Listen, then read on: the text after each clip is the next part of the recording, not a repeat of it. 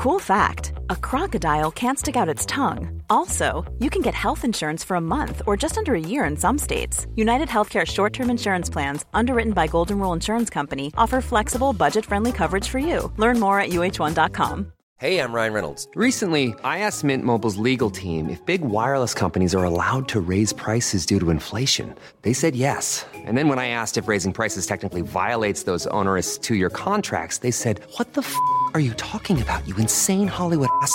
F- So to recap, we're cutting the price of Mint Unlimited from $30 a month to just $15 a month. Give it a try at mintmobile.com slash switch. $45 upfront for three months plus taxes and fees. Promo for new customers for limited time. Unlimited more than 40 gigabytes per month. Slows. Full terms at mintmobile.com.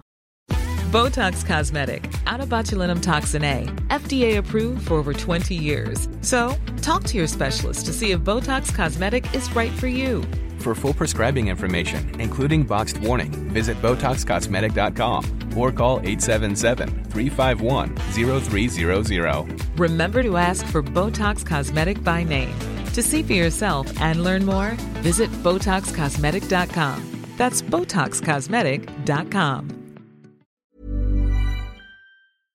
Jag kommer ihåg när vi var på, eh, på Skansen en gång. Jag drog honom i en skrinda. Så gick det förbi ett antal barn. Och så skrek de så här Wild Kids, Wild Kids. Då vände sig Loa om och då var han tre och ett halvt tror jag. Mm. Och sa han heter inte Wild Kids. Mm. Och nu börjar jag gråta. Mm. Eh, han, heter, eh, han heter Ola. Mm. Och det skar så jädra hårt Mm. i mitt hjärta att jag var tvungen att välja bort Mm. honom offentligt hela tiden. Ola Lindholm, välkommen till podden. Tack! Och jag får ju säga tack för att jag fick komma hit. Vi är ju hemma på din hemmaplan nu. Jajamensan, vi sitter i ett visningsrum på Sveriges Television. Ja, Här brukar på den här, det ser ju inte lyssnarna men det är en stor tv på, på väggen här. Här sitter Uppdrag granskning och eh, tittar på sina Granskar. grejer. Och granskar och tittar på sina grejer bland annat. okej, Mm. okej, spännande. Va, va, va, vad gör du nu? Va, varför är vi här? Vi är här för att jag är producent för tv-programmet Veckans brott Mm. med Camilla Kvartoft. Mm. Eh, och vi eh, har väldigt, väldigt mycket att göra i veckorna. Mm. Så eh, jag skrämar in den här podden på lunchen. Det är vi så tacksamma för Ola. ja, men det, är jätte, det är jätteroligt och, eh, och vi, imorgon så ska vi spela in programmet. Ja. Så, då, så jag sitter här med telefonen i högsta hugg, det kan hända någonting och, Mm. och Så sådär. är det. Man ska Mm. alltid vara redo. Liksom. Ja, som producent måste jag ju vara det. Det är, Ja. ju, det är ju så. Ja. Det är mitt jobb. Är det producent som är ditt liksom, huvud, huvuduppdrag just nu? Ja, eh, Ja, det är att skriva barnböcker Och skriva barnböcker. och, eh, skriva andra saker. Och, eh, ja, mitt huvuduppdrag är att försöka göra saker som jag tycker är underbara och roliga och som, som bidrar till, till mitt liv på Mm. något sätt. Det är Mm. mitt huvuduppdrag. Det låter jag, som ett fantastiskt uppdrag. ja, nej, men jag har gett det uppdraget till mig själv för många år sedan och eh, då får man hålla fast vid det. Mm. Och just, ja. Mm. nej, och just nu gör jag, gör jag det här och Mm. eh, skriver och sådär. Och du är också pappa? Just det! just det. Just det! I det den här är- kontexten är det ganska viktigt. Ja, ja just det, precis. Jag är ju pappa också. Ja, jag är pappa till, eh, till Loa, Mm. eh, 12 år. Mm. Snart 13. Ja. Det vet några av er där ute Då ska ni är. äntra tonårslivet. Jajamensan. Jajamensan.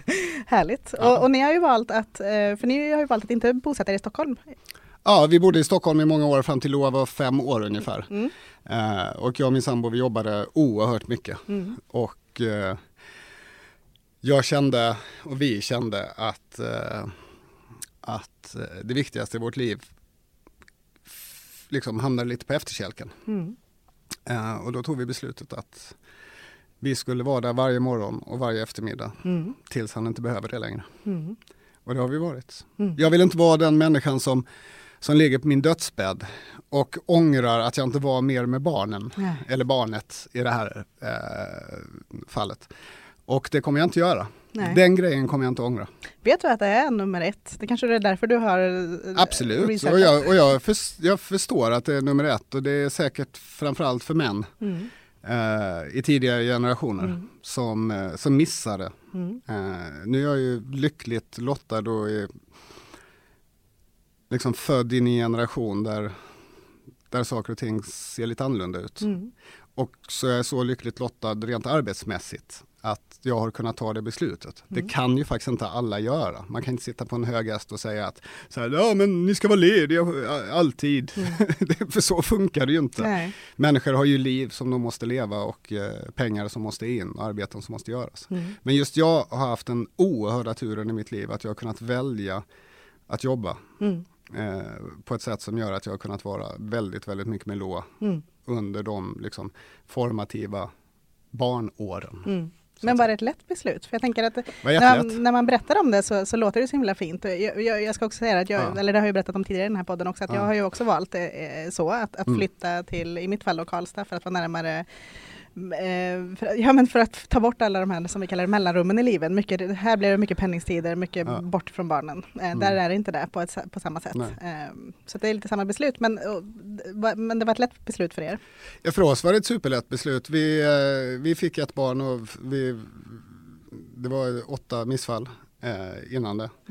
Eh, och vi visste att det här är förmodligen det barnet vi har. Och mormor och morfar och moster, eh, moster som inte har barn, eh, bodde på västkusten. Och vi kände att eh, dels ville vi ha tid och dels ville vi att vår son skulle växa upp bland de människor som älskar honom allra mest. Eh, och ställa det mot att dra in en miljon eh, och jobba 80 timmar i veckan. Det var inte svårt Nej. eftersom vi hade råd att göra det. Mm.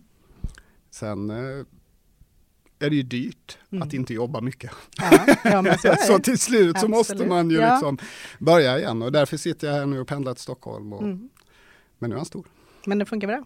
Ja, det funkar bra. Nu tycker han det är skönt att farsan inte är i närheten Ja, hela tiden. Jag, jag tänkte också fråga det, för att Ja. det är ju, jag, jag är ju mitt i småbarnslivet fortfarande. Jag har ju Ja. tre tjejer, sju, fyra och en tvååring. Ja. Eh, och vi är ju mitt i det där beslutet just nu, att nu är vi väldigt mycket med barnen. Ja. Eh, men jag antar att det kommer ju en tid, jag anar att det kommer en tid som du kanske har kommit in i nu, där de blir lite större och där de inte är beroende av en på samma sätt. Ja, man får ju hoppas till Gud att de kom, tar sig till den åldern. Ja. Eh, och eh, det gäller ju alla barn, de ska ju, de ska ju bryta sig loss. Mm. Liksom, och de ska göra det Helst så ska de ju få göra det i lugn och ro med föräldrar som ler lite bakom ryggen på dem. Och, eh, Ja. Förstås.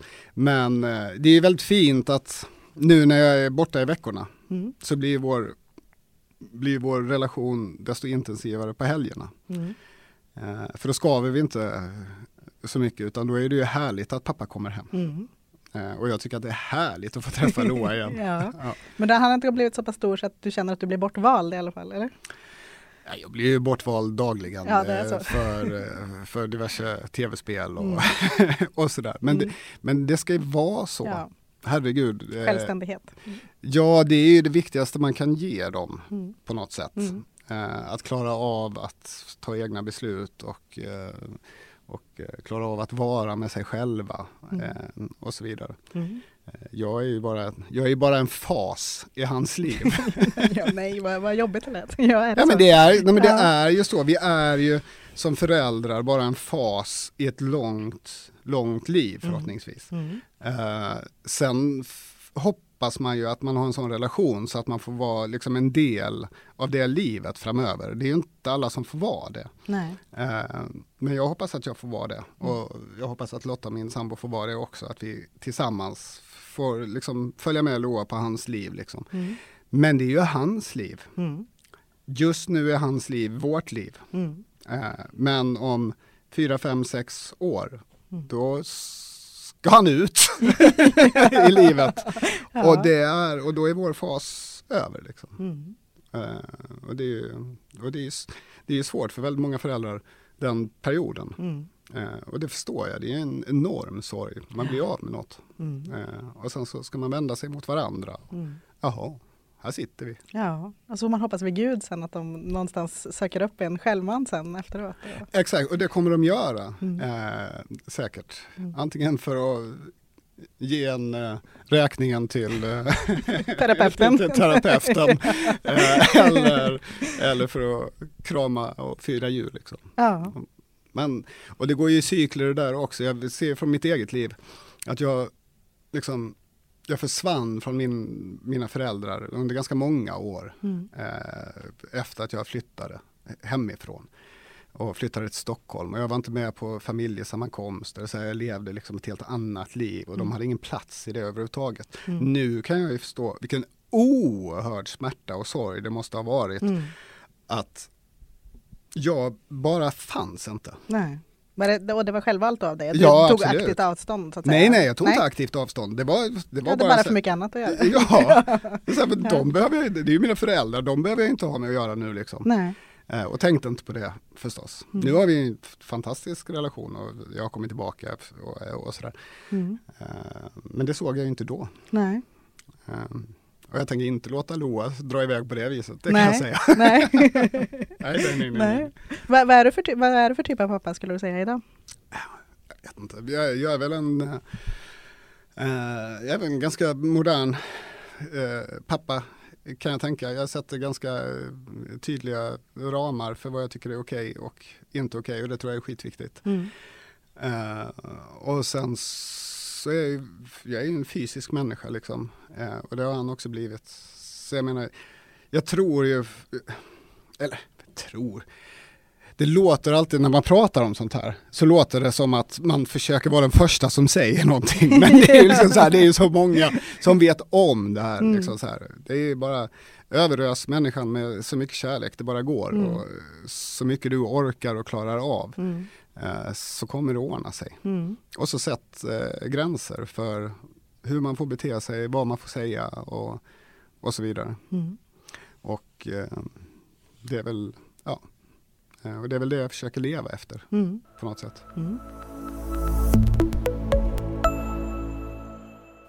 Är det okej om vi backar tillbaka bandet lite kring hur du är uppväxt? Absolut. Är du, är, var dina föräldrar ungefär på samma sätt mot dig? Har du blivit väldigt mycket dina föräldrar eller har du, kan du reflektera kring det? Nej, jag har nog inte blivit mina föräldrar. Min mamma är ju psykolog och familjeterapeut Ah. och var barnpsykolog en gång i tiden och har jobbat med, eh, och inom omsorgen också. Eh, Jag är uppväxt med henne. Mm. Eh, Min, mina föräldrar skilde sig 1975 när jag var fem år gammal. Mm. Och jag bodde med mamma. Mm. Eh, och det var ju en typisk sån här 70-tals skilsmässa när man bodde med sin mor och sen träffade man sin pappa varannan helg. Mm.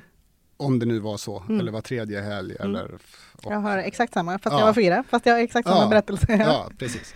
Så du vet ju, så så är jag uppvuxen med, eh, och sen så fick jag en styvfar som jag älskar högt. Jag har ju två papper liksom, Mm.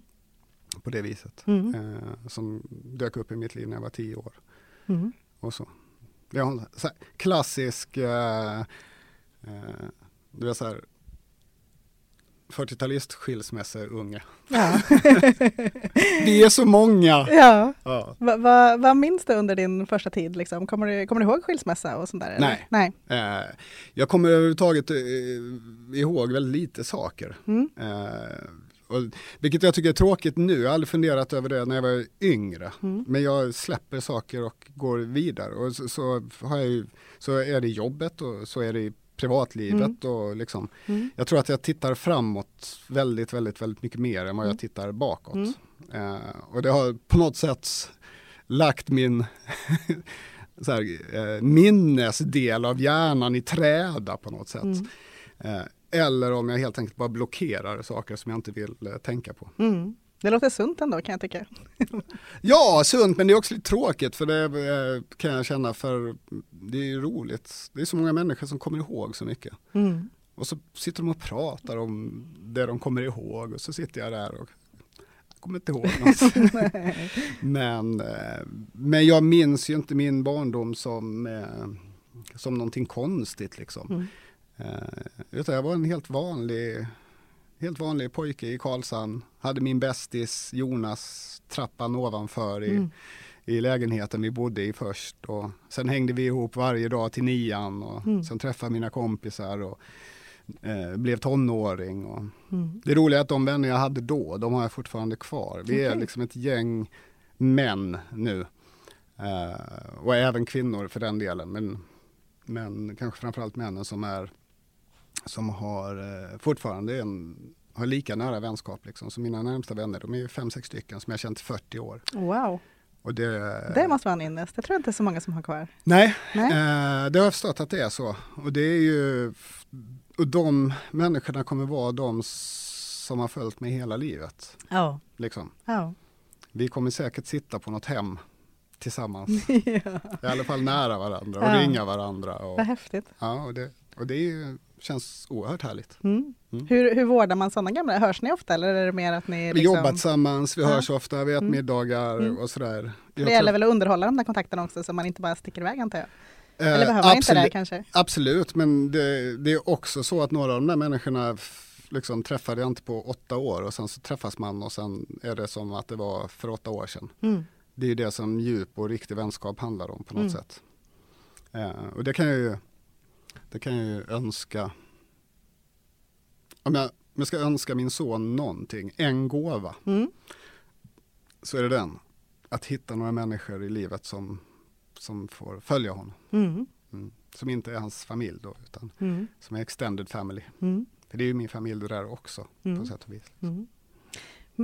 Kommer du, det var ju min nästa fråga om du kommer ihåg någonting från din tid när du var lika gammal som Loa är nu, men då Mm. kommer du inte ihåg så mycket från den tiden heller? Nej, men jag, nej, jag gick i sexan på, på skolan i Karlshamn Mm. och eh, jag frågade chans på alla tjejerna i klassen en gång, alla sa ja, så jag var ihop med alla i tio minuter Ja. tills de började prata med varandra. Och sen fick jag inte vara ihop med någon. Sen lärde du dig en läxa. Så, ja, ja, jag lärde mig nog många läxor då.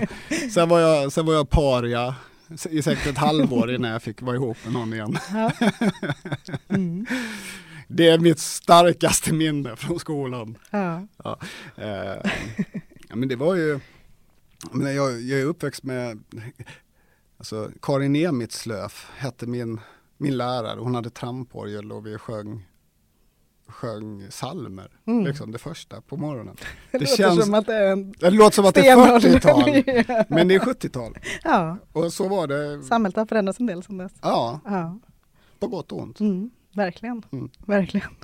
Vad, vad såg du på, vad hade du för, själv för, för eh, vad tog du del av för barnkultur? Vad såg du på för barnprogram och sånt när du växte upp? Men vi såg ju exakt samma saker allihopa. Det var ju Mm. det som var, det är det som gör att det finns ett shit mellan, liksom, Mm.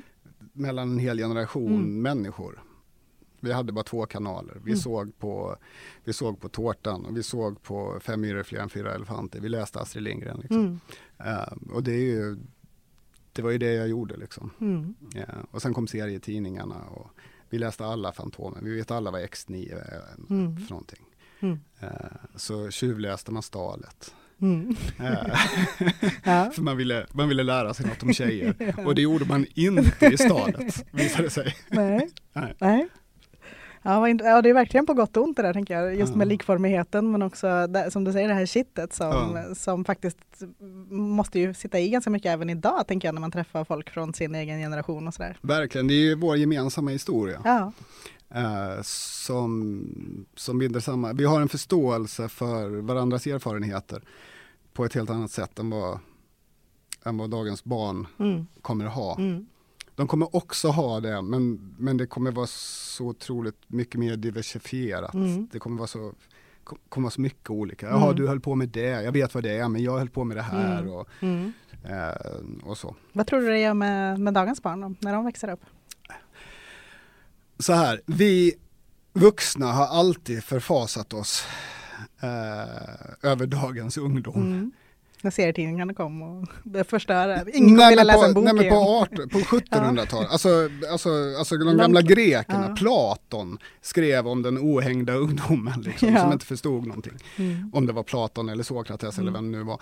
Eh, det har alltid varit så. Mm. Eh, och, vi har, och ungdomarna har alltid klarat sig. Ja. Och varför skulle de inte göra det nu? Mm. Det är klart att jag är orolig, pre- precis som alla andra är oroliga över liksom digitaliseringen och vad det gör med barnen Mm. och, och, och skärmarna och, liksom, och deras sätt att umgås som inte vi riktigt förstår. Nu sitter jag i en position att jag, liksom, jag jobbar med media, jag, jobbar liksom, jag är inne i den där världen Mm. liksom, lite grann. Men inte på deras sätt Nej. alls. Eh, men de kommer fixa det. Mm. Eh, och det är ju tyvärr så att det finns en viss kategori barn som alltid offras. Mm. Oavsett, de har alltid gjort det. Mm. Eh, som alltid faller åt sidan och som inte hänger med eller som eh, Och det, och det kommer inte förändras. Men på det stora hela, den här generationen kommer klara sig fint.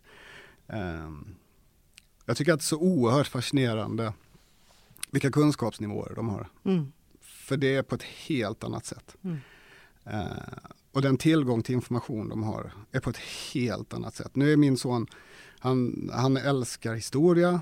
Han kan så fruktansvärt mycket historia. Mm. För att det finns otroligt bra producerade grejer på Youtube Mm. eh, som folk lägger ut hela tiden. Mm. Eh, han kan saker om världen som jag inte ens hade hört talas om när jag var 12 år.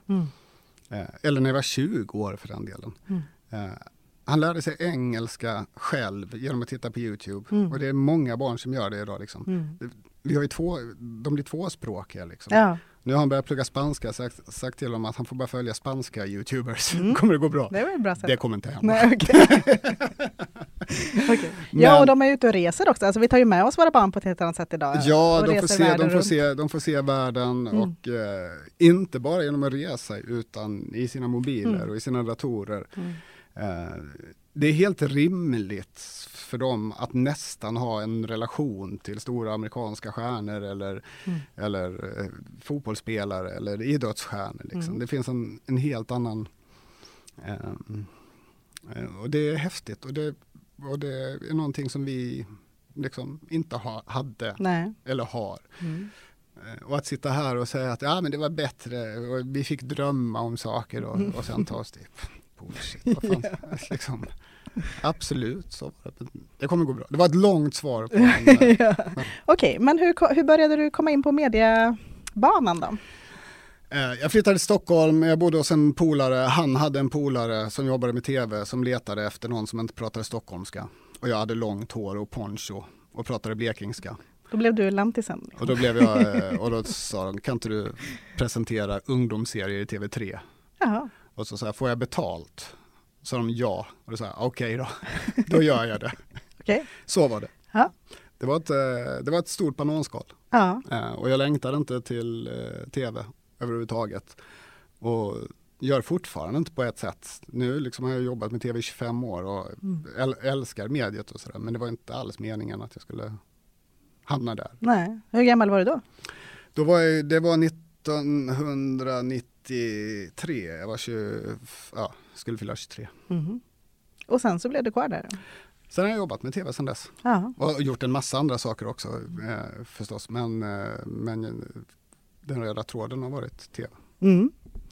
Alltså, för det känns ju som, ehm, jag, jag, jag, jag är stora syster till två, till två, till två lilla systrar. Eh, som är, det är ganska långt mellan oss och så att min eh, stora lilla syster är åtta år yngre och min eh, lilla lilla syster är 12 år yngre. Mm. Så hon är alltså född 94. Ja. Eh, och då känns det som att jag kommer ju ihåg dig från den tiden, alltså Myror i brallan-tiden. Det slog ju igenom som buller och bång. jag Verkligen. Eh, Verkligen. när var det i tiden? Det var, Ja, det var ju, det var ju det var typ eh, där? ja, eller alltså, när, hon, när de var fyra, fem, sex, eller ja, år? Nej, 1999 99, okej. gjordes Myror i brallan eh, första gången. Berätta om det. Hur växte det fram? Eller hur kom det till? Jag, var, jag jobbade på ZTV Mm. som jag gissar att eh, dina lyssnare kanske vet att det fanns en tv-kanal som hette ZTV. Ja, annars får de googla. Annars får de googla. Eh, och där var jag tuff och ung. Mm. Och det var ungdomstufft. Mm. Och det, det var ju dåtidens YouTube liksom. Mm. Eh, och jag var het. Och gick före i köerna på stans krogar. Mm. Japp. Japp. Och eh, då ringde en tjej till mig som heter Ulrika. Som hade gått en utbildning, en producentutbildning. Eh, som jag kände. Och hon skulle få göra sex provprogram för, barn, för SVT Barn. Mm. Som skulle handla om naturen. Mhm. Eh, som nybliven producent. Och då ringde hon mig och sa du ska vara programledare i mitt liksom, studentprojekt. Jag ska få göra sex provprogram. Ja. Och jag bara nej, nej, nej. Nej, det var inte så coolt. nej, nej, nej. Natur. Ja, nej, nej, nej, ja. jag är skitcool. eh, så det ska jag inte göra. Men hon tjatade och tjatade och tjatade. Och till slut så sa jag okej då får jag betalt? Och Mm. hon sa ja, okej då gör jag det. det, det, jag anar en röd tråd där. eller, eller hur? Eh, och så kom jag hit till, till de här lokalerna där vi sitter nu Mm. på ett möte. Och så pratade vi om det här programmet. Och sen så tittade vi på ett danskt TV barnprogram. Mm. Eh, som någon sorts inspiration. Och där hade någon byggt en liten scen med en liten ridå. Mm. Och så drog de undan ridån och så låg det ett litet bajs där inne. Och så presenterade de det. Och då var det så här, det var något som klickade till i mitt och Ulrikas huvud. Och så kom vi på gissa bajset. Mm. Och jag blev så exalterad. Jag- det låter ju helt jättekonstigt där. Men jag var så här, jag visste, när vi kom på det, jag hade inte jobbat med barn tidigare på det viset. Men jag visste att vi skulle göra toksuccé Ja. med det här lilla. Och av någon anledning så visste jag det. Så då kände jag så här, ah, okej nu kör vi, nu gör vi det här. Och så blev jag jätteengagerad och sen så började jag jobba, började spela in det här tv-programmet. Och jag fick träffa barn i det här tv-programmet. Och jag tyckte det var jätteroligt Mm. Att prata med de där små varelserna. Och de tyckte det var jätteroligt att prata med mig. För jag gjorde visst det på något sätt som de inte var vana vid. Så vi fick en väldigt fin kontakt. Och jag bara så här, men det är ju det här jag ska göra. Ja. Herregud vad roligt det här var. Det är mycket roligare än att vara tuff Ja, och cool. ja, det är så ja. jobbigt att vara cool. Ja, ja gud ja. Eh, Men att ha härligt med barn. Så då eh, spelade vi in de där sex programmen och så gick de på tv och efter första så visste vi att, att wow, Mm. Eh, det här var, bara, det bara exploderade. Mm. Det går väl fortfarande eller? Ja, mångfald? jag Nej. vet faktiskt inte. Det, Kanske- det finns kanske något som heter minimyror eller något sånt. Det, det här har utvecklats under tid. Ja, liksom, det har hållit på länge i alla fall. Gissa Ja, ja. och allt. Jajamensan. Alltså det är ett av de, blev ju ett av de klassiska, Mm. liksom, riktigt Ja, klassiska verkligen. svenska barnprogrammen. Ja. Mm. Och det är jag oerhört stolt över. ja, det förstår jag. Mm. Men var, var det inte lite samma framgångssuccé även med Wild Kids? Alltså, det kändes ju också som något helt nytt när det kom. Verkligen. Ja, Eh, det var ju en superchansning. ja, Eh, en dyr superchansning. SVT vågade ta det beslutet. Att göra ett Robinson, mm. men för barn. Mm. Eh, och så hade vi vänt på det då så att man inte röstade ut någon och sådär. Mm. Men jag minns att vi stod, jag och producenten Joel, som nu bor i Los Angeles och är eh, stor producent där. Mm. Han, eh, vi stod på bryggan, det var ett sjöflygplan som skulle flyga iväg de första barnen. Det här är 2004 på Mm. hösten, på sommaren där. Mm. Eh, och vi hade, en vi hade en annan helikopter i luften som tog bilder och vi hade fotografer och vi hade liksom fem ungar och vi Vart var hade ni någonstans? på Kolmården. Ja. Och så stod vi där och så flög det där planet iväg. Och så tittade vi på varandra och så bara så här, fan gör vi om de vill åka hem imorgon? Ja. De skulle vara där i fem veckor ute i skogen utan föräldrarna och vi hade ansvaret. Liksom. Mm. Så det var ju eh, det var en oerhörd chansning. ja. Eh, men vi jobbade oerhört hårt på att de här barnen skulle ha det bra Mm. och må bra. Eh, det var ju liksom det var ju tvunget för att de inte skulle vilja åka hem Ja. helt enkelt. Ja men man glömmer också bort hur små de är. Liksom. Ja. Alltså, man tänker bara tv-produktion och nu ska de Ja, göra ja, det. Och, visst. antar Ja, ja, jag. visst. Alltså, de Och sen, och sen så eh, sen så gjordes det reklam för det här programmet och så gick det en fredagkväll 20.00 Mm. på SVT1. Bam, en miljon tittare på ett barnprogram i Sverige och Wow. sen var det sen var det liksom blev Wild Kids den generationens liksom Mm. eh, fem myror. Mm. Eh, de är ju 20 år nu, Mm. de som tittar. Ja, ja men det är ju min lilla syster. Ja, Ja, precis. precis. Hon är 24. Ja, 25. Och de blir ju som tokiga ja. när de träffar, träffar alltså jag, jag, de projicerar ju på något sätt deras, deras nostalgi. Mm. All deras nostalgi som de känner kring sin barndom Mm. Projicerar de på mig. Ja. Det är väldigt gulligt. Det är och jag, jättehäftigt. Ja, och jag är oerhört glad för det. Jag skickar filmer till fester hela tiden. Mm. De hör av sig på Instagram och sådär. Hej Ola, kan du skicka en hälsning? Jag bara, jajamensan, jag. Jag, såg, jag följde faktiskt dig på Instagram Ja. och där såg jag på Bokmässan att det hade kommit fram någon som Ja, hade liksom så här, ja det här är min. Ja, ja, ja, visst. Det är jättehäftigt. Ja, det var Hugo, det var Hugo va? Som, som var en Wild Kids kille. Va? Ja. Ja, precis. Eh, så det är, eh, så Wild Kids blev ju enormt Mm. också. Mm. Eh, Häftigt. mm. Det är ju, det är ju, det är som du säger det här med, alltså det är inte så himla många. Det är ju liksom samma exempel man får ta nästan. Det finns Mm. liksom ett program som slår per generation, ung-ish Ja. liksom. Eh, och det, och det, va- varför, liksom, varför görs det inte mer eller större? Nu är det slå och slå in öppna dörrar hos dig, för jag vet att det, det är ju en fråga du brinner för, men Ja. varför satsar man liksom inte mer på kvalitativ barnkultur? Liksom? Ja, Så här, Eller gör man det? Ja, kanske? det gör man. man satsar, I Sverige satsar vi oerhört mycket på eh, kvalitativ barnkultur. Mm. Eh, det görs jättemycket bra eh, på SVT. Eh, nu, finns ju, nu ser ju inte vi vuxna det längre, Nej. för det går inte i vanliga kanalerna och, och sådär, men barnen hittar dit i alla fall. Mm. Och det skrivs oerhört mycket bra böcker. I, eh, det som jag liksom tycker är, som jag brinner för och som jag har liksom kämpat för, det är att, att barnkultur inte ska bli klappad på huvudet. Mm.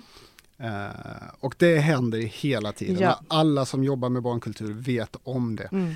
att så är det. Mm. Och nu bara häromdagen eh, så plockade Grammis, eh, IFPI, som är då organisationen som har Grammis, Mm. plockade bort barnkategorin. Mm. Så nu kan inte någon få en Grammis för bästa barnskiva. Vilket du har fått. Vilket jag har fått. Ja, Blev, varit nominerad två gånger och ja vunnit det en. är häftigt. Eh, ja, eh, och det är ett sånt exempel eh, som jag blir vansinnig på. För det är, s- det är så onödigt. Mm.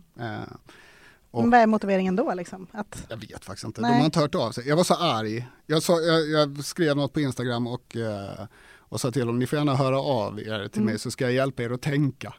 Och då hör man ju inte av sig, det fattar jag också. Man måste vara lite mer konstruktiv i sin kritik känner jag. För du att, kommer inte komma med jättemycket öppna frågor till dem. Utan, nej, nej. nej. Eh, och, och sånt där ser man hela tiden. Jag var på bokmässan och det finns något som heter Crime Time. Mm. Och Crime Time är liksom eh, samlar då så här deckarförfattare och deckarböcker och det är jättestort och spännande. Mm. Så har de någonting som heter liksom eh, eh, barnvarianten av Crime Time. Mm. Och de har två stora scener där de stora krimförfattarna sitter och pratar och, och får utrymme och sådär. Mm. Eh, och sen har de ett litet hörn, liksom 20 meter längre bort med några pallar och några backar. Mm. Eh, där barnförfattarna då ska, men det var ingen som förstod att det var en scen så där satt folk och fikade. Liksom. Eh, och då behandlar man barnkultur på det viset Mm. eh, så stärker man den inte. Nej. Och det är ju barnen, och jag menar tittar vi på bokbranschen till exempel, om vi inte satsar på att barnen läser nu, då kommer de inte läsa sen. Nej. Så man binder ris om sin egen rygg. Mm. Eh, Sveriges överlägset bäst säljande och mest lästa eh, kriminalförfattare, vad heter han? Jag pekar på dig. Kriminalförfattare. RGV. Nej, Nej. han heter Martin Widmark. Och han har skrivit Lasse-Majas detektivbyrå. Såklart. Ja. Mm. Han är överlägset största krimförfattaren. Ska han sitta på en liten back i ett hörn Mm.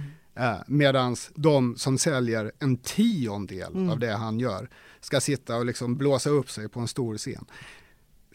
Sånt retar mig. Ja. Sånt går jag igång på. Ja. Och då går jag fram till människor och säger saker som Hör av er till mig så ska jag hjälpa er att tänka. Mm. Det Och sen, hör, sen hör de aldrig av sig för de blir, så, de blir så stressade. Så jag ska, försöka, jag ska försöka hitta ett konstruktivare sätt att... eh, Du får starta en podd och åka runt och intervjua dem istället. ja, ja, något sånt. Jag vet inte. Nej, och snacka om vad han har gjort då för en hel generation som läser böcker nu. Som, eh, Oerhört, oerhört Mm. jobb har han Mm. gjort. Liksom. Mm. Ehm, det är så här, jag kan ju berätta för er, er som går på biblioteket. Mm. Alltså de 50 mest utlånade författarna är barnboksförfattare. Mm. Martin Widmark ligger alltid i topp. Mm. Då är det så här, man får en krona ungefär för varje, för varje utlån. Mhm. Det är liksom som En krona. Ja, en, en krona. Mm. Liksom. Om mina böcker lånas ut en gång så får jag en krona för det. Mm. Liksom. Och det är, ett, det, är liksom, det är en inkomst som författare har om Mm. de är utlånade. Mm. Martin Widmark har två miljoner utlån. Okej, Ja. då blev denna kronan, det blev värd en del antar jag. Ja, det kan man ju tycka. Ja, Mm. Men då har de satt en gräns på 250 000 kronor. nej. Eftersom det är så många stackars vuxenförfattare som inte lånas ut så mycket, som också ska få bidrag. Eh, Okej. är du med mig? Ja. Ja. Så vi barnboksförfattare eh, bär alltså eh, bär det stödet, det, det biblioteksstödet. Mm. Eh, så att vi får inte pengarna så att GV Mm. kan få pengarna istället. Ja, för jag tänker just på mig som målgrupp då, eh, småbarnsmammor och Ja. eh, småbarnsföräldrar. Vi hänger ju på Biblo alltså varje vecka. Liksom. Jajamensan. Vi lånar böcker som aldrig förr. Eh, Absolut. Jämt, varje vecka har ju vi bö- nya böcker hemma. Bara för att det är Jajamensan. så härligt. Dels tycker de det är mysigt att gå dit och så Jajamensan. fikar man lite och så är det Mm. mysigt. Och sen så har vi liksom, nu har vi två veckors eh, kvällsböcker här som vi ska Ja. läsa. Det är underbart. Och jag tycker ju det. Jag tycker, vi har en mycket mindre målgrupp. Mm. Alltså, jag skriver böcker för 9 till 12 ungefär. Mm. Det är 400 000 människor. Mm. Vuxna författare, de har en målgrupp på Mm. 8 miljoner. Ja, resten Eh, liksom. Ja, Ja. på resten. Jag har Ja. 400 000. Så Ja. jag kommer aldrig sälja lika många böcker som Nej. de gör. När jag då lånar ut Mm. 10 gånger så mycket böcker, Mm. kan inte jag få de pengarna då? Mm. Varför ska de ha en del av det? Mm. Eh, kan jag tycka. Mm. Det är klart att Martin Widmark ska få ut 2 miljoner Mm. kronor varje dag och köra en jävligt fet Merca och röka cigarr Mm. och vara stjärnan när han kommer in på ett kulturevenemang. Eh, den största, liksom, han är den mest översatta författaren i Sverige. Han säljer till flest länder. Mm. Eh, det är klart att han ska vara en superstjärna. Ja, Men nej, han skriver för barn. Det Ja. är inte riktigt på riktigt. nej. Ja, du hör ju, jag är Ja. upprörd. Ja, du eldar igång mig också känner jag. ja, det bra Ola. Det, det, vi behöver folk som dig som slåss för det här. Men eh, jag tänker också att den här tiden måste ju varit, alltså du har, det känns ju som att du har gjort, jag vet inte om det var efter Life, eh, Wild Kids, eh, eh, men i den här eran så du har, du har gjort allt känns det som, som programledare i Sverige. Alltså, Absolut. Du har gjort Melodifestivalen, Jag har gjort du har haft en Melodifestivalen. egen talkshow. Jajamensan. Alltså söndagsöppet, kan vi prata om söndagsöppet? Hur Ja. stort det var? Ja, i söndagsöppet var gigantiskt och där gjorde jag ju en, en stor talkshow för barn. Ja, Ola och Gorillan, ja. Eh, legendariskt. ja men all, såg inte alla på söndagsöppet då? Gammal, liten som ung? Jo, eller, eller absolut. både Det var, ju, det var ju liksom familje- Ja, då kunde man göra två och en halv timme lång tv för hela familjen där Ja. man gick in och ut och det var ja. lite för och det var alla. stora liksom, Ja. stjärnor kom dit, alltså det var ju... Ja, herregud. Alltså, Destiny's Child sjöng eh, på Ola och Gorillans scen. Westlife eh, gjorde sin första uppträdande i Sverige eh, i, i Ola och Gorillan. Ja. Mm. ja, det är ju sjukt. Ja. jag vet, det, det, det är helt bisarrt. Ja, men jag har gjort så fruktansvärt mycket olika saker. Ja. För, för, för sen, eh, kände du att du blev klar med det då? För sen så gick du in i tidningsvärlden istället i, och blev chefredaktör för Kamratposten. ja, eller jag fortsatte att göra Wildkids samtidigt som jag, Okej. eh, som, jag gjorde, som jag gjorde Kamratposten. Nej men det var ju en utmaning jag inte kunde låta bli. Mm. Jag hade aldrig jobbat på en tidning. Nej. De ringde mig, vill du bli chefredaktör? Jag sa, får jag betalt? och de bara, ja. Alltså, Jag fick ganska bra vi betalt. startade podden med att säga pengar, välj bort pengar om ni kan. Spendera tid. Men det är kanske därför du kan göra det nu, för att du har fått bra betalt. Exakt, Ja. Nej, men det, är, det är faktiskt så. Du, Mm. du har helt rätt i det. Mm. Under några år där så, liksom, så, kun, så tjänade jag väldigt mycket Mm. pengar och Mm. tjänade bra och Mm. var höginkomsttagare. Mm. Och när jag väl bestämde mig för att liksom, vi bestämde oss för att sälja ett hus Mm. som hade gått upp mycket i värde så Mm. hade vi liksom en buffert Mm. som vi kunde leva för. Mm. Vi investerade ju det i tid Mm. för vår son Precis. och i oss själva. Mm. Det var vad vi investerade våra pengar i, inte i aktier, inte i liksom vad det nu än är, liksom, utan i tid. Men var det ett lätt beslut att ta då? Att, att liksom byta, inte byta bransch helt, men ändå en, göra någonting helt annat? Ja, det var ju superlätt. Ja. Eh, jag, fick, jag fick en enorm utmaning. Eh, chefen för Bonnie Magazines eh, satte sig ner med mig och så tittade hon mig i ögonen och så sa hon Kamratposten gick med 40 000 kronor i vinst förra året. Vi driver inte tidningar eh, som går med förlust. De läggs ner. Okej. Det är alltså världens äldsta barntidning. Mm. Så hon tittar på mig och så säger hon, ditt jobb är att rädda tidningen. Det går ju inte att det går inte att säga nej till en sån utmaning. Nej. Nej, inte om man är lite utman eller gillar utmaningar. Nej. Ja, eh, och så gjorde vi det. Mm. Inte jag, utan redaktionen tillsammans med mig eh, gjorde ett hästjobb skulle Mm. jag säga. Eh, och så kom jag in då som hela Sveriges pappa, Mm. vilket jag var då. Mm. Eh, med det namnet Mm. och gav tidningen en skjuts. Mm. Eh, och jag fick utrymme att prata om det, Mm. eh, som kanske Kamratposten inte hade fått tidigare. Så då fick den en boost. Mm. Och, fick en plattform liksom. och fick en sy- plattform. Lite lampor. och, eh, ri- precis, och vi startade, strålkastare på sig. ja, och vi startade en webbsida och så vidare och Mm. ett community och, och sådär. Och vi fick priser och det, liksom, Mm. det blev bass liksom, kring det. Mm. Och eh, sen, nu har jag ju slutat sedan många år men, de, eh, men det är ju fortfarande en av de tidningar inom Bonnier som drar in mest pengar. Det är bra. Inga annonser, Nej. Inte ute i butik, bara prenumerationer. Mm. Det är fantastiskt, de gör ett hästjobb och liksom en fullständigt unik tidning i världen. Mm.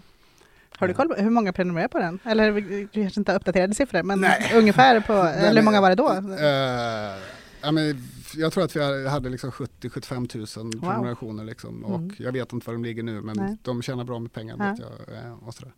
Det finns en, finns en kvinna på Kamratposten som har jobbat i många, många år eh, med allt där. Hon är redaktionschef nu, hon heter Katarina Kyck. Mm. Som borde få varenda pris Mm. som finns. Hon har suttit på den där redaktionen i över 20 år. Mm. Liksom, och gjort den här tidningen. Eh, som har betytt så oerhört mycket för så många generationer. Mm. Eh, och som bättre än någon annan tar barn på allvar och Mm. liksom gör journalistik för barn. Um, nej, det är fantastiskt. Det är, en, eh, det är en av de stora ärorna som, ärorna som har lagts på mig att jag fick vara med och leda den där tidningen. Mm. Och samtidigt som du var då hela Sveriges pappa som, man, som du själv sa, så för det här, nu börjar vi närma oss liksom tiden när Loa kommer också. Du, in- Absolut. Han är, han är, när jag börjar på eh, Kamratposten så är han nyfödd och Mm. jag ska bli, och jag ska vara pappaledig. Mm. Vilket eh, jag har ju tagit igen det. Jag misslyckades ju fullständigt med att vara pappaledig. Jag Mm. var ju det på halvtid, för jag hade precis fått jobbet. Liksom. Mm. Eh, så halvtid var jag pappaledig, men då var Loa med mig på jobbet. Mm. Så han, eh, de, de månader där jag var pappaledig så, eh, så tog redaktionen hand om Loa. Mm. Eh, han, han, han hängde på redaktionen helt Ja. enkelt. Så, så var det. ja. Men jag ångrar inte det. Nej. För det har jag tagit igen med råge. Mm. Mm. Men, men du, det inledde också med att ni hade jättemånga missfall innan Loa Ja. och sådär. Det måste ha varit en, ändå en tuff peri eh, period, antar jag, under flera år kanske? Eller Ja, för dig Ja. privat, så att säga. Ja, eller för oss. Eller för er, såklart. Eh, För, ja, det var ju skittufft. Mm. Alla som har gått igenom liksom, sorg på ett eller annat sätt vet ju vad det handlar om. Det är, inte, det är inget unikt för oss på något, eh, på något sätt. Eh, Men eh, vi fick ju Loa Mm. och vi är oerhört glada för det. Mm. Så det är ju, jag menar, det är ju de, finns det de som inte tar sig dit. Mm. De, och som har drömt om det och som verkligen, verkligen vill. Och som inte lyckas. Mm. Och det är ju långt värre. Mm. Vi fick ju vår familj. Ja. Mm. Har du alltid vetat att du ville att bli pappa? Eh, ja, jag hade ju någon idé om att jag skulle, att jag skulle ha väldigt, väldigt, väldigt många barn. Mm. Nu har ju min, en av mina bästisar, han har ju sju ungar. Och eh, jag är glad att jag inte har sju ungar. ja. Det lät många tyckte ja, verkligen. Mm. jag. Hur upplevde du att bli pappa då? Eh, Var det en omställning för dig? Ja, det är klart. Det är det ju för, eh, för alla människor. Men jag tror att jag var ganska, jag var ganska väl förberedd på det ändå mentalt. Mm. Eh, Det finns, jag, bru, jag brukar berätta den här historien privat, men jag lärde mig att bli pappa av en gorilla. Vilket Nej, jag brukar berätta det, jag, jag tycker den är fin. Alla andra kanske tycker den är helt störd. Berätta. Men jag tycker att det är en fin historia.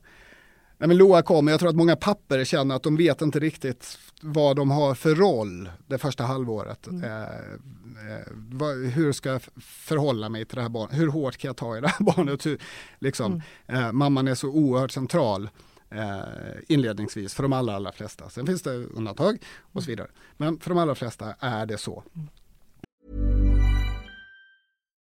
Botox Cosmetic, out of botulinum toxin A, FDA approved for over 20 years. So, talk to your specialist to see if Botox Cosmetic is right for you.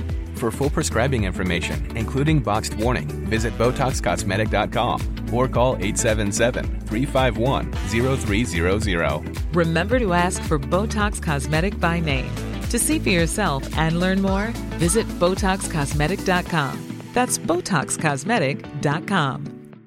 Ryan Reynolds here from Mint Mobile. With the price of just about everything going up during inflation, we thought we'd bring our prices down. So to help us, we brought in a reverse auctioneer, which is apparently a thing. Mint Mobile unlimited premium wireless. Ready to get 30, 30, bit to get 30, bit to get 20, 20, 20, bit to get 20, 20, bit to get 15, 15, 15, 15 just 15 bucks a month. So, Give it a try at mintmobile.com slash switch. $45 upfront for three months plus taxes and fees. Promo for new customers for limited time. Unlimited more than 40 gigabytes per month. Slows. Full terms at mintmobile.com. Ryan Reynolds here from Mint Mobile. With the price of just about everything going up during inflation, we thought we'd bring our prices down. So to help us, we brought in a reverse auctioneer, which is apparently a thing. Mint Mobile unlimited premium wireless. Ready to get 30, 30, bit to get 30, bit to get 20, 20, 20, bit to get 20, 20, bit to get 15, 15, 15, 15 just 15 bucks a month. So, Give it a try at mintmobile.com slash switch. $45 upfront for three months plus taxes and fees. Promo rate for new customers for limited time. Unlimited more than 40 gigabytes per month. Slows. Full terms at mintmobile.com. Cool fact a crocodile can't stick out its tongue. Also, you can get health insurance for a month or just under a year in some states. United Healthcare short term insurance plans, underwritten by Golden Rule Insurance Company, offer flexible, budget friendly coverage for you. Learn more at uh1.com. Quality sleep is essential for boosting energy, recovery, and well being. So, take your sleep to the next level with Sleep Number. With a Sleep Number smart bed, you can individualize your comfort level and enjoy a better sleep night after night. JD Power ranks Sleep Number number 1 in customer satisfaction with mattresses purchased in-store. And now the Queen Sleep Number C4 smart bed is only $1,599, a saving of $300, only for a limited time. For JD Power 2023 award information, visit jdpower.com/awards. Only at Sleep Number stores or sleepnumber.com. Eh, och det drabbade mig också. Eh, så här, men vem är, och, och Loa tittade på mig och sa, vem är det där? liksom, kändes det som. Mamma, jag har järnkoll, jag vet vem det där är. Men vem är gubben? Vad gör han här? Vad gör han här? Liksom? Eh, och så var jag på Kolmården, för jag jobbade ju då med, med Wild Kids och sådär. Jag kände alla liksom, djurskötarna och så väldigt väl. Och så var jag i aphuset där Silverryggen eh, i Fata bodde. Och de hade precis fått, eh, vad hette den eh, gorillaungen? Äh, nu har jag glömt vad gorillaungen hette. Eh, han hade också fått barn precis, i Fata. Och så var jag där inne och tittade. Och så såg jag hur eh, Enzo, Enzo ja. som nu är silverrygg, Okej. Enzo, så såg jag hur lilla Enzo liksom, för gorillaungar är väldigt aktiva. Det är ju inte de stora, men de små är det. Eh, han sprang omkring och så sprang han liksom och hoppade upp på sin pappa som bara satt där. Och när han gjorde det och så liksom tog Fata sin enorma labb, liksom hand, och bara smällde till honom. Så han rullade liksom så här. Lite som en, han så här, flög. Baloo och Mowgli. Ja, precis, ja, exakt så. Och han bara rullade iväg. Och jag bara, oh jäklar! Och så ställde sig han sig upp och man såg hur lycklig han var i ögonen. Och så sprang han tillbaka och så hoppade han upp och Fata smällde till honom. Och han rullade iväg och det bara, åh, det här är det bästa som finns. För han klarar ju de krafterna förstås. Och så stod jag och tittade på det där och jag bara, jaha. Ah. Så vi åkte hem. Fasar jag för vad som ska komma. Absolut. I mean, vi åkte hem till huset på Lidingö. Och så låg, vi hade en stor dubbelsäng, sådär, och så låg, låg, han var ju liksom ett halv, eh, åtta månader, ett halvår liksom, eller vad annat kan ha varit, så låg han liksom på sängen där. Uh, mitt på. Och så tänkte jag, ah fan jag kör. Så jag tog av mig på, jag tog av mig liksom, på överkroppen. Och så hoppade jag upp i sängen och så ställde jag mig som en fata. Och så tog jag tag i Loa, så här, ganska hårt, inte kläm, men liksom så här, på ett annat sätt än vad jag gjort tidigare. Och så rullade jag honom. Det så här, han rullade i ett varv. Liksom. Och det var någonting som bara tändes i hans ögon där. Och det var bara ah! Och jag såg hela, hela ansiktet lyste upp. Så då gjorde jag det igen liksom. Och så, så höll vi på där i tio minuter. Jag bara rullade hårdare och hårdare och han bara, han bara skrek av lycka. Och så var det så här, aha, det var det du var till för. Du är min pappa, varför har du inte sagt det? Det var en sån otroligt tydlig stund. Och du hör, jag ser ju på dig, du tittar på mig som jag är galen. Nej, fantastiskt. Ja, Ja. men det var, men då lärde jag mig liksom att ja, men, vara fysisk liksom. Mm. Och vara där med Mm. all din kraft Mm. som jag har på ett annat sätt än vad Lotta hade. Liksom. Mm. Det är olika krafter vi Mm. har som vi kan erbjuda våra barn. Uh, och Loa älskade det liksom. Och vi har ända tills han blev lite för stor ägnat oss eh, åt en lek som heter Rida tjuren. Där vi, liksom, vi har bara överkroppen, så hänger han på min rygg. Jag står på alla fyra, så hänger han på ryggen och försöker, och så ska jag skaka av honom. Okej. Eh, och han håller fast så hårt, så hårt, så hårt, så hårt. Liksom. Och när han var liksom, två år ramlade han av direkt. Liksom. När han var åtta år då kunde han hålla i två minuter. Liksom. Mm. Och det där har vi hållit på med genom hela hans barndom. Och det Mm. började där med Efata. Ja, vad intressant. Eh, och han älskade det. Mm. För då är vi nära varandra Mm. på något sätt som vi bägge kan relatera till och förstå. Det handlar inte om någon machogrej eller sådär utan det handlar bara om ren fysik Mm.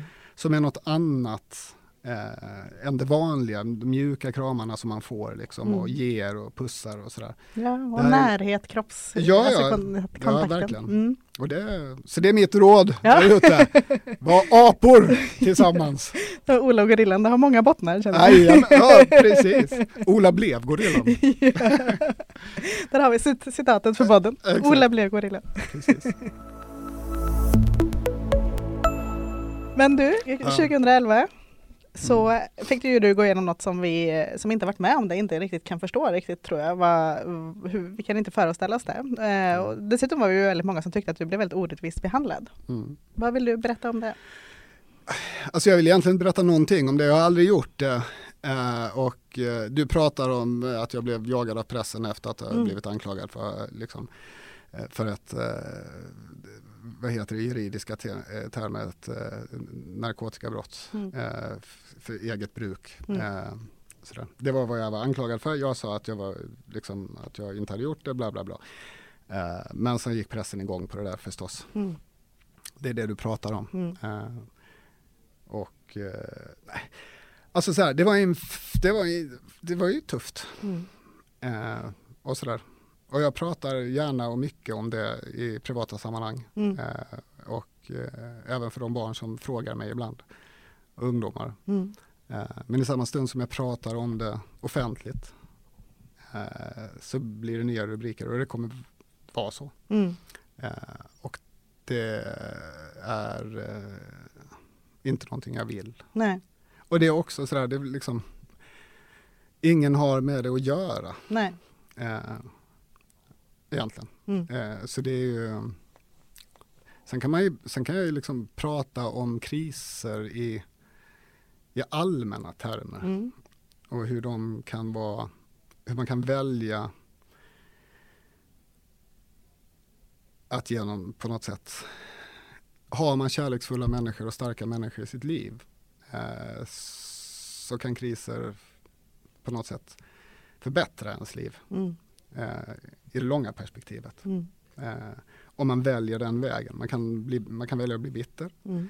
eh, eller man kan välja att liksom möta svårigheter som man möter tillsammans med kärlek Mm. och någon sorts, liksom, man sluter sig Mm. tillsammans och låter omvärlden vara fienden. Liksom. Mm. Det är ju en klassisk psykologi. Liksom. Mm. Den lilla byn sluter sig tillsammans Mm. mot ett mål, Mm. mot den stora fienden. där ute, liksom. Men tror du det hjälper eh, eller förvärrar omständigheterna att man går igenom en kris dessutom har, har liksom små barn hemma? Är det liksom... Eh, nej, men det är klart att det förvärrar, eh, förvärrar saken Mm. eh, på, på sätt och vis rent privat. Mm. För det påverkade, han var så liten då så han, han upplevde inte det. Eh, eller han upplevde ju att mamma och pappa inte mådde bra Mm. förstås. Mm. Men i, i, i övrigt inte så mycket. Nej. Eh, det fanns ju fantastisk liksom, dagispersonal och det fanns Mm. liksom så här. Helt ärligt så är det så här. Det här var en, liksom, en mediakris Mm. eh, som var jobbig för mig. Mm. Folk utsätts dagligen för långt, långt, långt, långt värre saker. Mm. Folk skiljer sig. Folk förlorar sina nära och kära. Folk krockar och blir förlamade. Folk blir sparkade från jobbet och vet inte vad de ska göra med sina liv. Liksom. Mm. Flyr Eh. från krig. De flyr, ja, de flyr från krig, de befinner sig i krig liksom och, eh, och så vidare. Mm. Eh, I det perspektivet så känner jag att, liksom, att snacka om det här Mm. liksom, eh, är, är nästan respektlöst. Mm. Liksom, jag vill inte bygga det till att det här gör mig till någonting speciellt, för det gör inte det. Nej. Eh, människor, som, människor som går igenom kriser vet vad det gör med dem. Mm. Eh, och vi har alla gjort det, det är ingen skillnad. Mm. Eh, sen, sen att det här blir offentligt och den jävla hårtork man går igenom Mm. eller centrifug. Eh, det är en erfarenhet som, som jag har och som gör mig som jag delar med ganska få människor. Mm. Eh, och de jag delar det med, vi vet. Mm. Ja. Vi kan nicka till varandra, Ja. vi vet. Mm. De andra vet inte. Nej. Ja. Har du, vad, vad tänker du när du tänker tillbaka på den tiden? Där? Är- Drivs det fortfarande av någon form av ilska eller liksom något sånt där? Eller är det bara så, ja, ja, det hände, nu är det liksom passé? Eller hur? Det är klart att det, det, är, klart att det är passé. Mm. Eh, annars hade det varit svårt. Men det, det förändrar en på, viss, på vissa sätt. Mm. Men framförallt så är det ju så att jag menar, det finns ju människor där ute som valde att säga saker och göra saker och tycka saker och eh, som möter mig idag. Mm.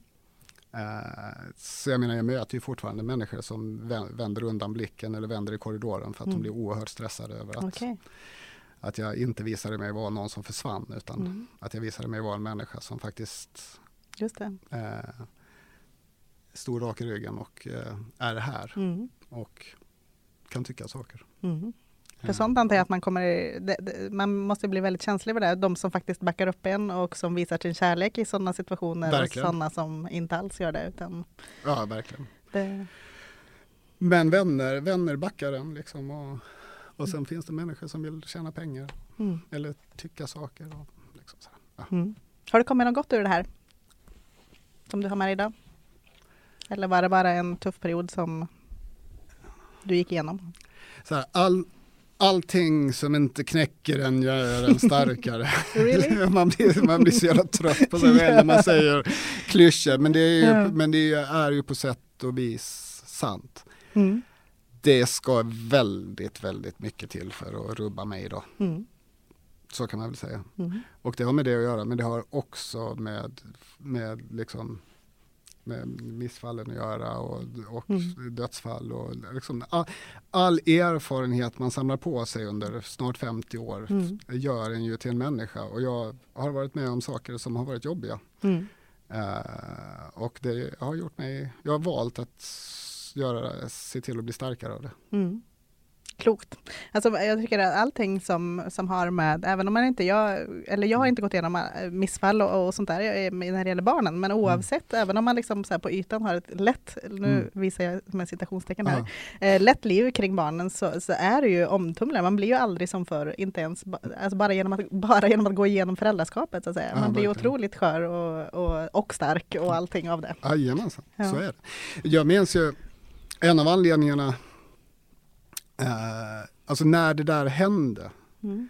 eh, så lät det ju som att jag fick sparken Mm. från mina jobb och så. Mm. Så var det ju inte. Nej. Eh, jag hade redan meddelat att Wild Kids var ett, ett kapitel som var slut för mig. Mm.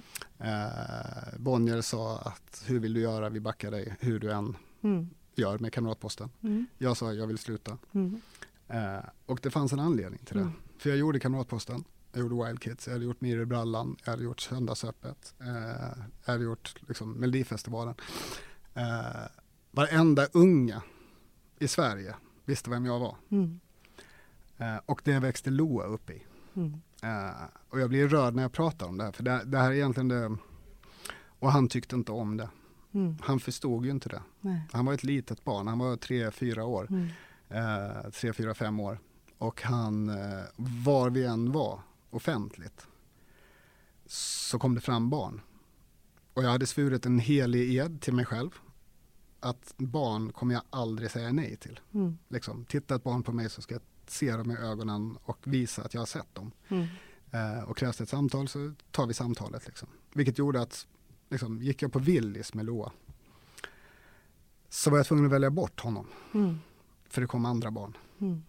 Eh, jag kommer ihåg när vi var på, eh, på Skansen en gång, jag drog honom i en skrinda. Så gick det förbi ett antal barn.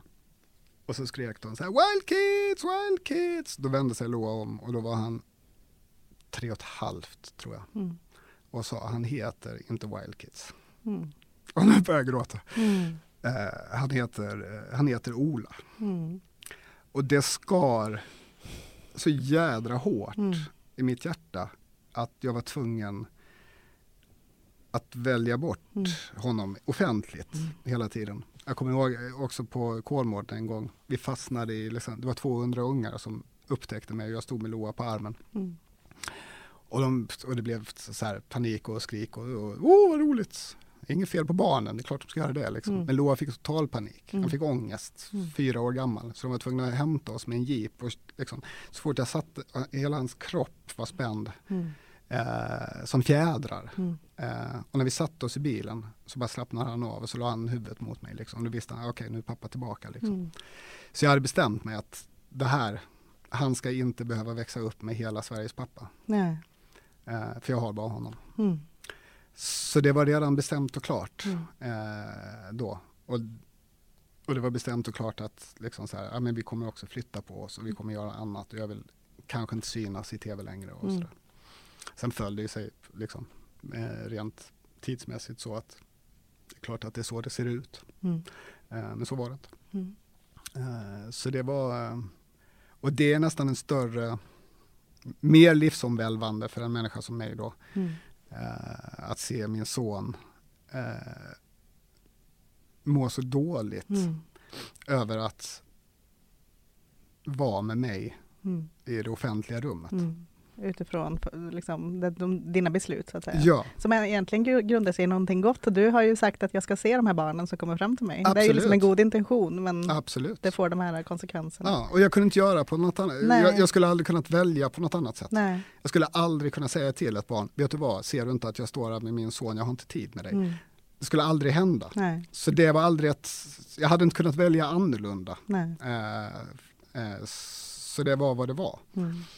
Eh, nu tycker däremot Lo att det är väldigt lustigt att alla de här 20-åringarna skickar Instagram-meddelanden och skriker på gatan och han bara Gud vad töntiga de är. nu är han ju stolt och Ja. tycker att det är roligt och Ja. tycker att det liksom, Har ni kunnat prata om den nu när han, eller är han tillräckligt stor för att? Ja, absolut. Mm. Absolut, det har vi gjort. Mm. Eh, vi pratar om allt. Mm. Eh. Fint.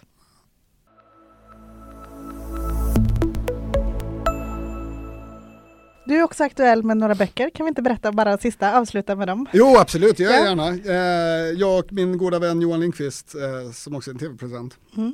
som jag har känt i 40 år, en av de där som jag har känt väldigt länge, Mm. eh, bestämde oss för att skriva böcker som pojkar vill läsa. Ja, Ja, det men- låter jättelätt men måste ju vara supersvårt. Ja, men det är Eller? så, ja, eller så här, det snackas väldigt mycket om att barn slutar läsa Ja. och pojkar allra mest. Eh, men så går man och tittar eh, på utgivningen och då är det kanske inte så att det har skrivits så himla mycket eh, med tanken att jag ska få 11-åriga Lukas att läsa den här boken. Mm. Så därför har vi påbörjat en, en serie. Vi har gett ut två böcker, kommer en ny i mars, kommer en liksom sen till bokmässan nästa år som heter Kung Pao. Det är action, Mm. stenhård action Ja, för, för pojkar och flickor. Ja. Jag vill understryka Ja. det, alla får läsa. Eh, och den har tagits emot väldigt väl och eh, det handlar om en 12-årig pojke som är eh, tränad i den hemliga kampsporten Kung Pao av den 137 år gamla och mobilberoende mästaren eh, Jo van Sipan, Mm. mästare Jo. Eh, och de slåss mot världens värsta skurkar tillsammans med datageniet Aisha som eh, sitter vid en stor dator, hon sitter i rullstol och sitter på huvudkvarteret och kan hacka sig in i vad som helst i hela världen. Coolt. Ja, du hör ju. Ja. Det är ju oerhört spännande, oerhört bra.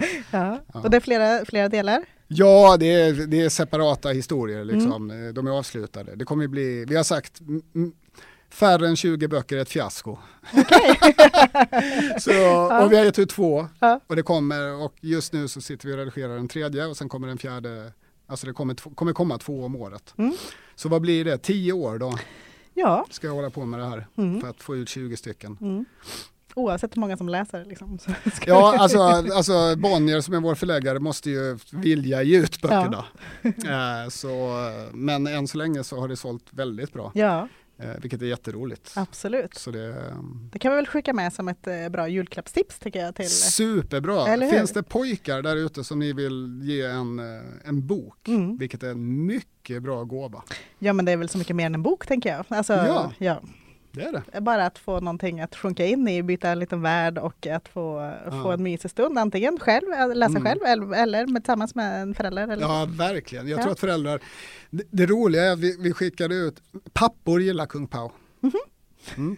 Nej men det är så och jag fattar det. Ja. För vi skriver, våra referenser är ju deras referenser. Ja, det är så här, nästa bok det är ju Die Hard, fast i, vår, i vår tappning. Ja. Vi har snott Die Hard, liksom. Ja. det är ett stort torn och skurkar högst Ja. upp. Och, liksom. Eh, och så ska de ta sig dit. Det fattar farsorna och de tycker att det är roligt att läsa. Och nu får de också någonting som de tycker är kul att läsa för sina pojkar. Liksom. Mm, kul. Så, så det, är, det är verkligen ett tips. Ja, mycket bra. Har du några andra generella tips på kring hur man kan få sina barn att vilja läsa mer? Eh, läs själva. Mm. Eh, det är fullständigt meningslöst att berätta för era barn att, ni ska, att de ska läsa om de aldrig ser er läsa. Och då inte på Facebook utan, Nej. utan böcker tänker du? Ja, Ja. verkligen. Ja. Nej, men ha en lässtund då. Mm. Säg så här, nu ska hela familjen läsa en kvart. Mm. Det här är min bok, det handlar om det här. Mm. Eh, mamma, vad har du för bok? Ja, den handlar om det här. Jaha, vad spännande. Vad handlar din om då, Mm. Katja? Mm.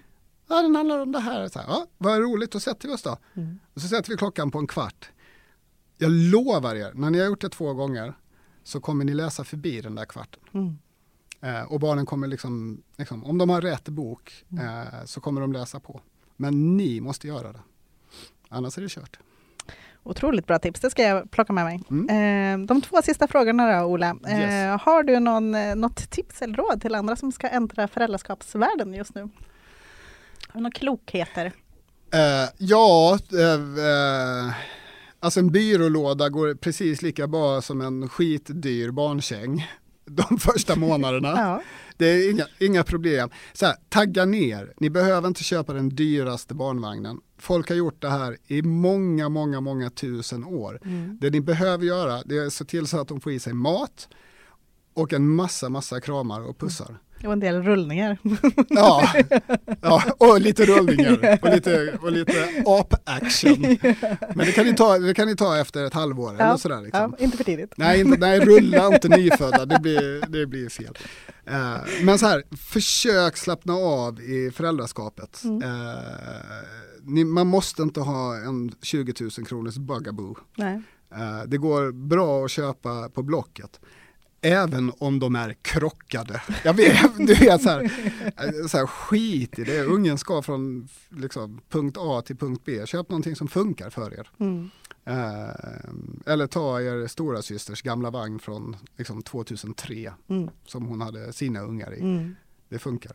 Eh, så slappna av, pussar, kramar och eh, spara pengarna Mm. till eh, att vara lite lediga Precis. när barnen är 9 och 10 år. Lite mer kvalitetstid med, under tiden de är små. Jajamensan. Vad, vad skulle du, eh, nu kom, eh, jag vill fråga dig också, men, men vad skulle du säga att det, liksom, vad är outputen på? Märker du det? Att det, det här har vi, nu har vi satsat några år här på att vara nära i Loas liv här och mycket. Är det liksom det som ger er att, som du sa, vi pratar om allt och alltså tror att det, outputen är ju att jag, för mig då, Mm. outputen är ju att jag har mått oerhört bra av det. Mm. Hur det har påverkat Loa, det får ju terapeuterna och historikerna. Vi vet, jag vet ju inte vem, eller jag vet ju exakt vem han är Mm. och vem han eventuellt kommer bli. Men om han hade blivit exakt samma människa, även om jag hade jobbat 70 timmar i veckan, Mm. eh, det, det kanske han hade blivit. Eh, men jag kommer inte ångra mig och jag har mått väldigt bra av det. Mm. Eh, och mår jag bra så finns det en större rimlighet i att mitt eh, barn mår bra. Mm. Och att jag liksom har ork och tid och kraft att hjälpa honom med de liksom, svårigheter som dyker upp i hans liv. mm. Klok, du är klok som en bok. Sista frågan Ola, vem skulle du vilja höra prata om sitt föräldraskap? Oj! Jättespännande fråga. Mm. Någon som inte har fått barn Mm. och valt bort det. Mm. Life without kids. Mm. Vad tror de? Någon som har tänkt igenom Ja, det? det är några som har gått ut med och sagt Ja. aktivt att de inte vill. Ja. Ja, det tror jag. Det kanske inte blir en sån jättelångt avsnitt. Nej. Men det blir Men det väldigt, intressant. väldigt intressant. Mm. För jag tänker också att det är det, är det, det finns ett stigma kring det Mm. som inte borde finnas. Mm. Eh, människor måste få välja det själva utan att vi i omgivningen tycker någonting om det. Mm. Eh, och ni kanske skulle kunna bidra till den eh, förståelsen Mm. genom att hitta en sån människa som är eh, eh, som är, Frivilligt behandlas, tror jag Ja. de här kallar sig. ja, Ja. precis. Mm. Ola Lindholm, tusen tack för att du ville vara med i podden. Stort tack, det var jättekul. Ja. Är en gorilla. En stor stark gorilla. En jättegorilla. En supertung kung gorilla. Jag kan bryta sönder träd. Och jag kan slå på mitt bröst. Men alla är så rädda att jag får ingen tröst när jag är ledsen. När jag är blå, blå, blå, blå, blå. Vem kan väl trösta stackars gorillan då? När jag är ensam kan ingen förstå att jag är stor och stark men snäll ändå.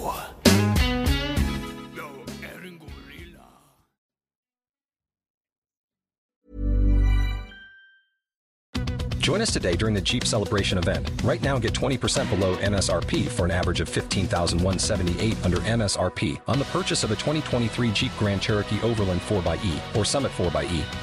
Not compatible with lease offers or with any other consumer incentive offers. 15,178 average based on 20% below average MSRP from all 2023 Grand Cherokee Overland 4xE and Summit 4xE models in dealer stock. Residency restrictions apply. Take retail delivery from dealer stock by 4 1. Jeep is a registered trademark.